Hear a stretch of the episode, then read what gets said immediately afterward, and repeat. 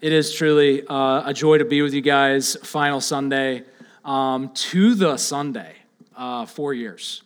Um, our first Sunday was first Sunday uh, of December 2018, and then now here. Um, my last Sunday at Romeo was this Sunday, uh, 2018, before I came out here. So it's been amazing, and want to share with you guys a little more. Um, first, though, I want to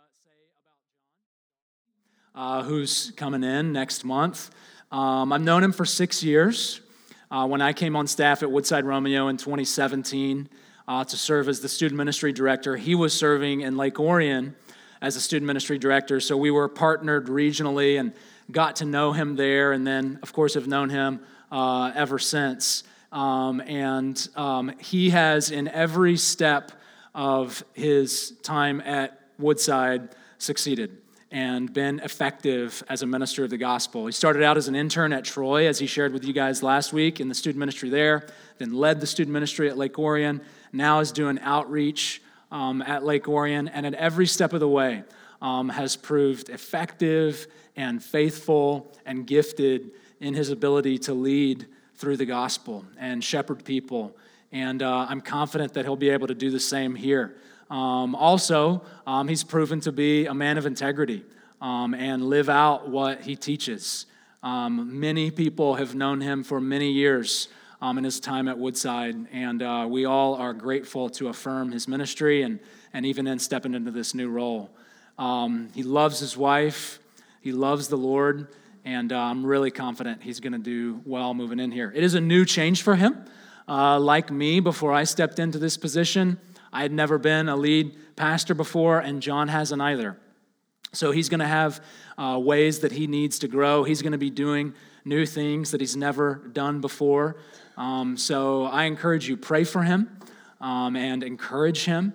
Um, it'll make a huge difference in helping him have as fruitful of a ministry as I had while I was here. Um, but I've committed myself, at least over these next few months, uh, to be the one who prays for him most uh, because my heart is with him and uh, really hopeful that he'll have an awesome experience here. Um, this has been a hard message to prepare. Um, I spent a lot of time up here talking. I spent a lot of time up here talking. It's ridiculous how comfortable I feel up here. Um, so you'd think, you know, one more time, 20 to 30 minutes, not that hard, right? I can get this done. Um, but this has been a really hard message for me to prepare, and it hasn't come to me as naturally or easily as I'd hoped. Furthermore, uh, we're kind of in between sermon series. Uh, as Jen mentioned earlier, we start our Christmas sermon series um, in a, uh, our next Sunday, um, and we just finished up our fall sermon series uh, next our last Sunday. So this is sort of this lost Sunday in between. I don't have a set scheduled passage of scripture that I'm supposed to preach for you guys. Um, so here's kind of where I landed as I thought about this. I just asked myself, what does my heart want to say to your hearts? Like, if I could communicate just what I'm feeling towards you all in light of having been with you these last four years, what would it be? Normally, uh, my task each Sunday is just the opposite. Uh, normally, my task is not to primarily communicate my word to you, but to communicate God's word in Scripture to you. Normally, my goal is not to share my heart, but to share the heart of Christ. Um, today, I'm being more personal than biblical, uh, but today is, is not a normal Sunday. So hopefully, it's okay for me to do something uh, a little bit different. There will be Scripture, and hopefully, um, the heart of Christ will come through. Um, but again, um, this is not going to happen next Sunday. We'll get back to uh, business as usual um, as we open up the Gospel of Matthew, chapter 1. Uh, Abe Phillips is actually going to preach next Sunday before John gets here. So if you are a visitor, just know uh, we don't normally have like TED Talk, uh, my heart to yours sort of Sundays, okay? We take, uh, we take the Bible and, and preaching really seriously. Um, but again, here's kind of where I landed on what is my heart want to say to yours. Uh, this place, uh, these people, all of you guys uh, have meant so much to me over the years.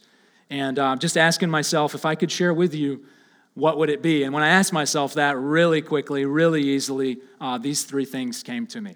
Uh, it was thank you, I love you, and bless you. So, first, um, thank you. Uh, besides marrying my wife and being the father of my children, it has been the honor of my life to serve as the lead pastor of this church. Uh, basically, since the fall of 2005, when I became a follower of Christ, just a few months after that, um, I knew that I wanted to be a pastor. I was about 20 years old and just starting to understand, learn about Christianity, and I found out that it can be your job to teach the Bible. And I was like, uh, sign me up, that would be awesome. And so I began to take every opportunity that I could to preach uh, nursing homes, college ministries, youth groups, chaplain ministries. Where one or two would gather, there I would preach. Like I didn't care. I just wanted to share God's word. And then I went to seminary and I did all that. And after seminary, I came really close. I was the final of two candidates for two different lead pastor roles uh, one in 2015 and then another one in 2016. And they both fell through right at the very end of the process. They both of these churches said no to me and it was crushing. Um, you can ask Meg. I kind of went into a, a, tailspin, kind of a quarter life crisis, you know, uh, just one after the other, um, getting rejected for those jobs. but I look back on those losses and I can see the wisdom of God. I look back on what were at the time such crushing experiences, and I can see the wisdom of God because it was through those disappointments that He was preparing me. And in November of 2018, I showed up here, and you guys said yes. You guys welcomed me as your lead pastor, and so I want to say thank you. I will never, ever forget it, and you guys will hold a special place in my heart for that. I am aware that this position is a privilege. This position is a gift. And I want you to know that for the last four years, I have gladly received the gift of being in this position. I can honestly say that I didn't take a single day for granted. Every day I showed up here and I felt gratitude. Thank you, God. This is amazing. Your church in this place at this time with these people, what a gift. And so I thank God and I thank you all for giving me this opportunity. In Hebrews chapter 13, verse 17, the author says this. He's writing to the churches and he says, Obey your leaders and submit to them, for they are keeping watch over your souls as those who will have to give an account. Let them do this, let them keep watch over your souls with joy and not with groaning, for that would be of no advantage to you. So the author is saying, let your leader's experience leading you be one of joy, not misery. Because as followers of the leader, you can make the leader's life miserable, right? By being hard to lead. You can resist, you can complain, you can ignore, and it makes it hard for the leader to lead. So the author here says, Let your leaders keep watch over you with joy. Now, as we all know, the last four years have not been a cakewalk uh, the last four years have not been a cakewalk for the entire world. And our church has not been spared either. We've had some really hard days. And we still have weaknesses as a church. We are still not perfect by far. But I can say with all sincerity that when I think about this church, my predominant emotion is joy. It's gratitude. I feel loved here. I feel accepted here. I feel appreciated here. I feel safe here. I feel home. As your leader, by far, I mostly feel joy. And I thank you for this Hebrews 13 joyful experience.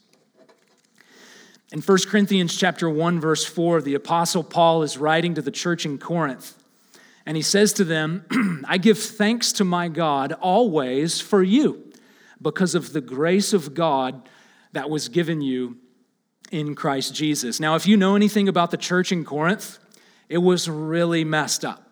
There was arrogance, immaturity of all sorts. And Paul goes on in the rest of the letter to rebuke the Corinthians numerous times over numerous different matters. Nevertheless, he is still able to say here in chapter 1, verse 4 I give thanks to my God always for you because of the grace of God that was given you in Christ. And you see, that's what makes the difference. Was the Corinthian church flawed? Yes. Is this church flawed? For sure. But just like Paul could see God's grace at work in the Corinthians, I have seen and I continue to see God's grace at work in you. When I look at you, sure, there's blemishes. Sure, there's imperfections. But when I look at you, I see the bride of Christ. And the Lord is beautifying you, He is purifying you more and more to make you into the people of God that you are. Church, hear me. You are the salt of the earth. You are a city on a hill. You are the light of the world.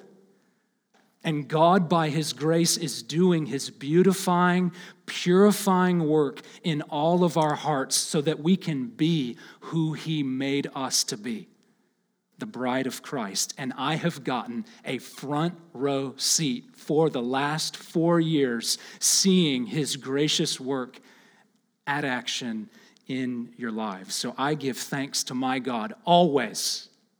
When I think of this church, I don't complain. I don't moan. When I think of this church, I give thanks to my God always because of the grace of Christ that is at work in each one of you. And I trust that will continue to be at work. So, first thing from my heart to yours is thank you. And thanks be to God. Secondly, I love you. When I was being interviewed for this role in the fall of 2018, during that process, one of the steps was a large group question and answer session. There was probably two dozen of you guys, key leaders, committed members at Woodside Lapeer, some of you all who are still here. We were at Mike and Beth Oyster's home uh, just south of here, and I shared about myself, my testimony, my calling to ministry, and then it was open mic night. And man, it was eye opening. I'd heard about Woodside Lapeer, but it was then that I really found out about Woodside Lapeer. And there was a lot of tough questions. There was a lot of honest questions, and it was very easy to sense a lot of frustration and a lot of struggle with Woodside and what had happened the previous two or three years. And Meg and I drove home that night, and we were pretty jarred. like, whoa. Can we step into this difficult situation and help them move forward? But as I reflected on that experience, it began to occur to me you know, I don't think that these are just bitter people. I do not think that these are just angry, frustrated people. I think that they're hurting.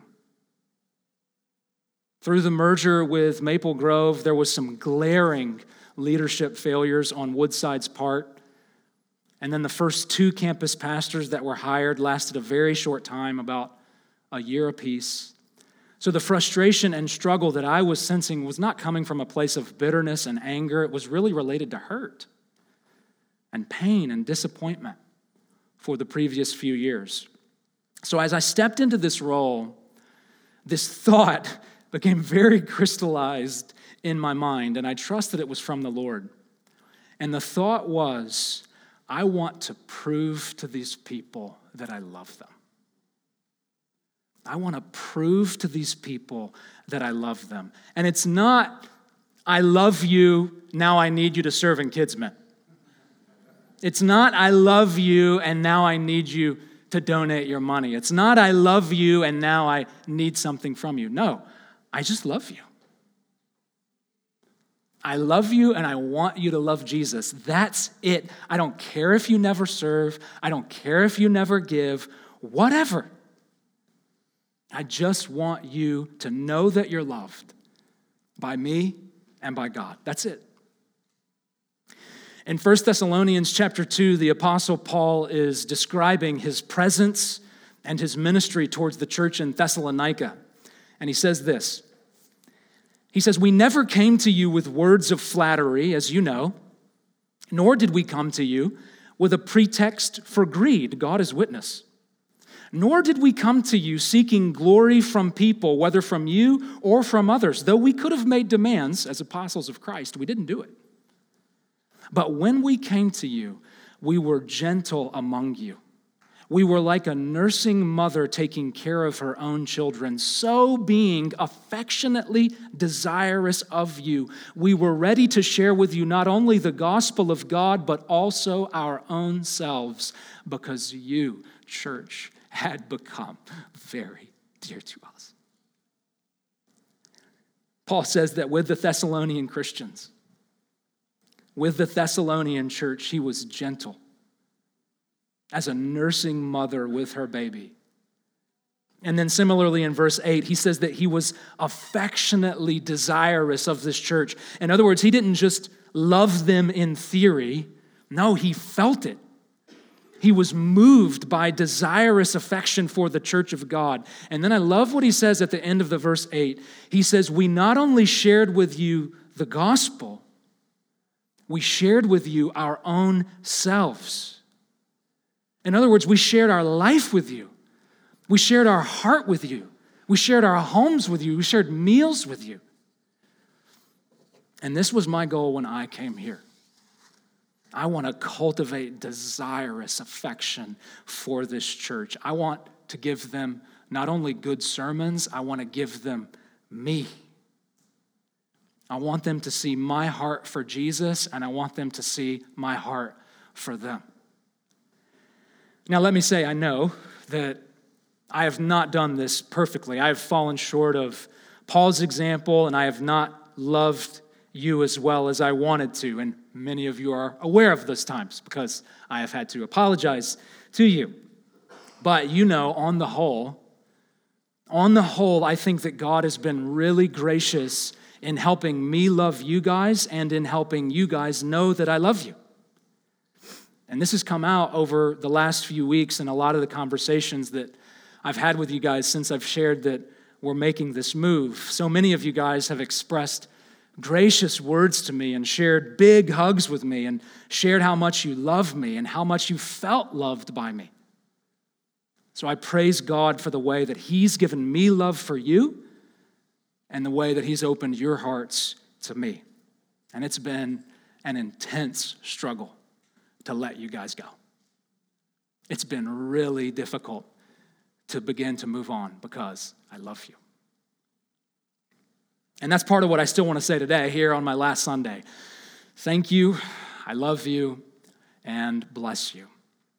Now, I know that when most of us, when most of us think of this phrase, bless you, we think of someone having just sneezed for some strange reason. It is our cultural practice of pronouncing blessing upon someone who just sneezed in our presence. It's especially weird when a stranger does it to you, you know? Or like somebody from across a room, you know? Like they have a conviction about it. Like, I'm gonna bless whoever sneezes, you know?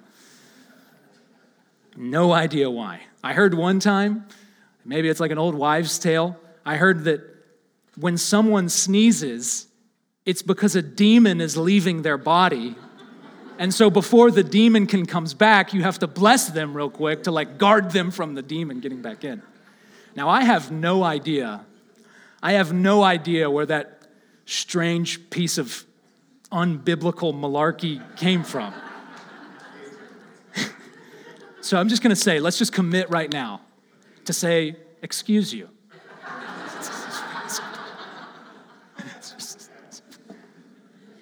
I mean, if you really do feel like blessing them and they just have to happen to sneeze, you know, great, but otherwise, just say, excuse you. But this is really important, I swear, because as unbiblical as blessing a sneeze person, blessing someone is profoundly biblical. Profoundly biblical. Our words don't just carry sound vibrations through the air landing on people's eardrums. No, our words carry meaning. Our words carry power. Proverbs chapter 18, Solomon says, Death and life are in the power of the tongue. You can kill with your words, or you can give life. You can curse with your words, or you can bless. Probably the most well known blessing recorded in Scripture is from Numbers chapter 6. Many of you will be familiar with this. I usually say some version of this over my children at night when they go to bed. But it says this The Lord spoke to Moses, saying, Speak to Aaron and his sons, saying, Thus shall you bless the people of Israel. You shall say to them, The Lord bless you and keep you. The Lord make his face to shine upon you and be gracious to you. The Lord lift up his countenance upon you and give you peace. So, Aaron and his descendants, who were going to be the priestly class, they were going to lead God's people in worship. Aaron and his descendants were to speak this word of blessing over the people. A word that, on the one hand, was appealing to the Lord, but it's spoken to the people. The Lord bless you. The Lord keep you. The Lord make his face to shine upon you. And the idea is that by speaking this word, he's helping to make it happen. Well, it's really interesting as the Apostle Paul finishes his different letters to each of the churches, this is exactly what was on his heart for them. He wanted to bless them, he wanted to speak a good word over them as he finished his writing. So at the end of his letter to the Romans, Paul says, May the God of hope fill you with all joy and peace in believing, so that by the power of the Holy Spirit, you, church, may abound in hope. And at the end of Second Thessalonians, he says, Now may the Lord of peace himself give you peace at all times and in every way. The Lord be with you all. And each one of his letters, he ends it with this positive, life giving word that he wants to speak into the hearts of the churches, a word that blesses them. And I can say that for me, sincerely, that is my heart. That is my desire as I finish my time here to speak a good word that I hope will bring life to your heart. And so, Woodside Lapeer. May the Lord bless you and keep you. May the Lord make his face to shine upon you and be gracious to you.